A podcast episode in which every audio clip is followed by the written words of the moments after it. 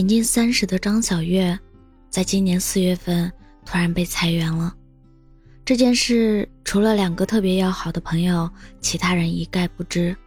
和爸妈住在一起，要瞒着他们并不容易，所以他每天还是像上班一样，早上八点出门，晚上九点回家，有时还会谎称自己要加班。在他看来，被裁员这件事并不光彩。说出来，除了让父母担心，没有其他意义。与其让全家人一起干着急，不如他自己一个人慢慢消化着。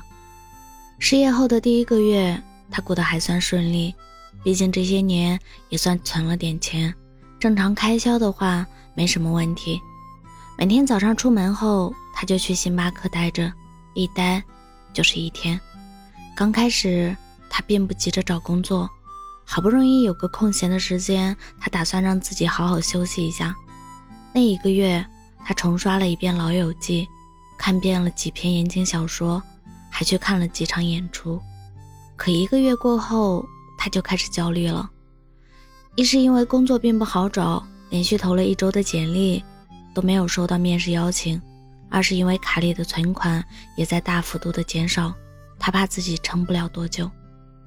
之前有固定收入的时候，没有太在意生活中的一些小开支，现在都成了大的开销，金钱流向的速度远远超出了他的预判。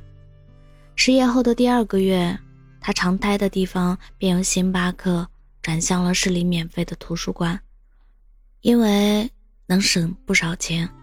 在那里，他每天刷各种招聘信息，到处投简历找工作。可最后面试的公司，要么工资低的难以接受，要么觉得他年龄偏大，不太适合。都说一个个停摆的行业背后是无数失业的人们。时代是一粒灰，落在个人的头上就是一座山，确实如此。之前张小月一直在教育机构工作，可自从去年行业遭受打击之后，同行业同类型的工作机会就大大减少了。失业后的第三个月，他实在是找不到适合自己的工作，于是打算转行，做一些其他的尝试。他开始在网上学习剪视频，学习新媒体运营，甚至还报名学了编程。可这些最后都没有帮他拿下任何一家公司的 offer。为了节省开支，他把咖啡换成了凉白开，午饭也尽量控制在二十以内。出门能坐公交、地铁的地方绝不打车，但即便如此，银行卡里的钱也维持不了多久。他开始反省自己是不是找工作的要求太高了，是不是面试的时候没有做好充分的准备。那些薪资低的工作其实也可以先做着就行，至少还有一份收入，不是吗？当人跌落谷底的时候，怎么看？都是向上。失业的第五个月，他找到了一份销售性质的工作，推广一个买菜 APP，邀请尽可能多的人下载这个软件。可是去了不到一周，他就放弃了，因为他发现自己实在没法适应这种外向型的工作，要厚着脸皮一遍又一遍询问路人是否下载，有时候还要死缠烂打追着别人推广。这个过程中，遭受过的冷漠和斥责不计其数，由办公室体面的白领到路边推销员，那种落差感，我想很少有人能承受得住。每天在路上看着大家戴着口罩去上班，或行色匆忙，或表情凝重，他突然感觉自己好像不被这个社会所需要，像一个被抛弃的流浪者。那段时间，他失眠很严重。经常熬到早上四五点才睡，但睡了三四个小时又要假装起床赶去上班。他想过很多次要不要跟家里人坦白这一切，可想到说完的后果，他又打消了这个念头。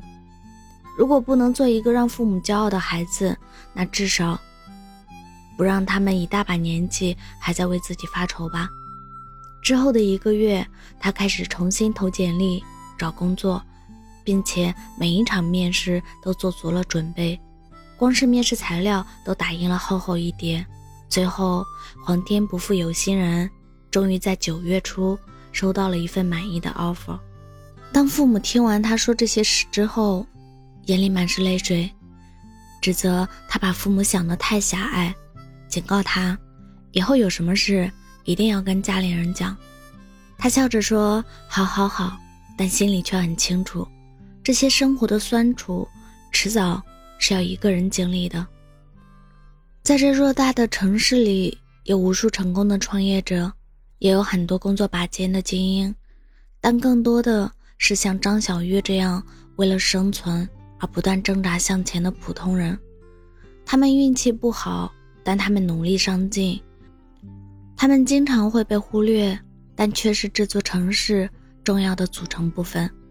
他们此刻或许正在经历自己的山崩海啸。但迟早有一天，他们会历经风雨，终见彩虹。没关系，就算难过，明天也要满血复活。感谢您的收听，我是主播叶真真，祝您晚安。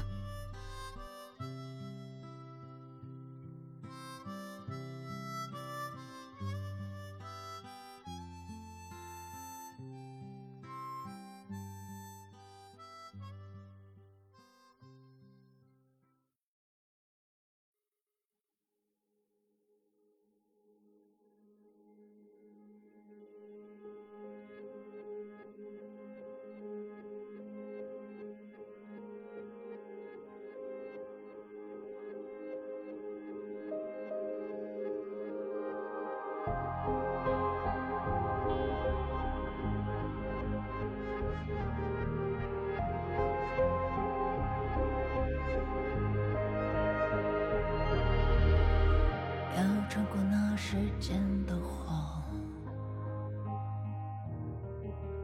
要穿过一生炽热的梦，有多少不得已来不及，还流浪在梦里，才更明白为何而来，要放开过放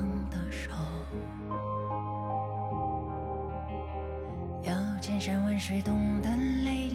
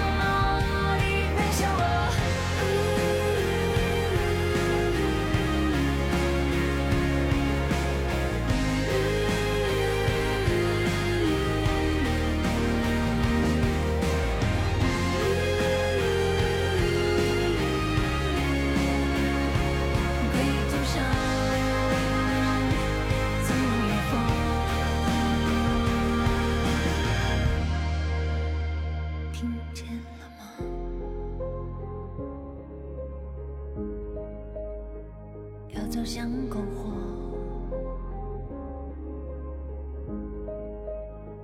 别睡着了，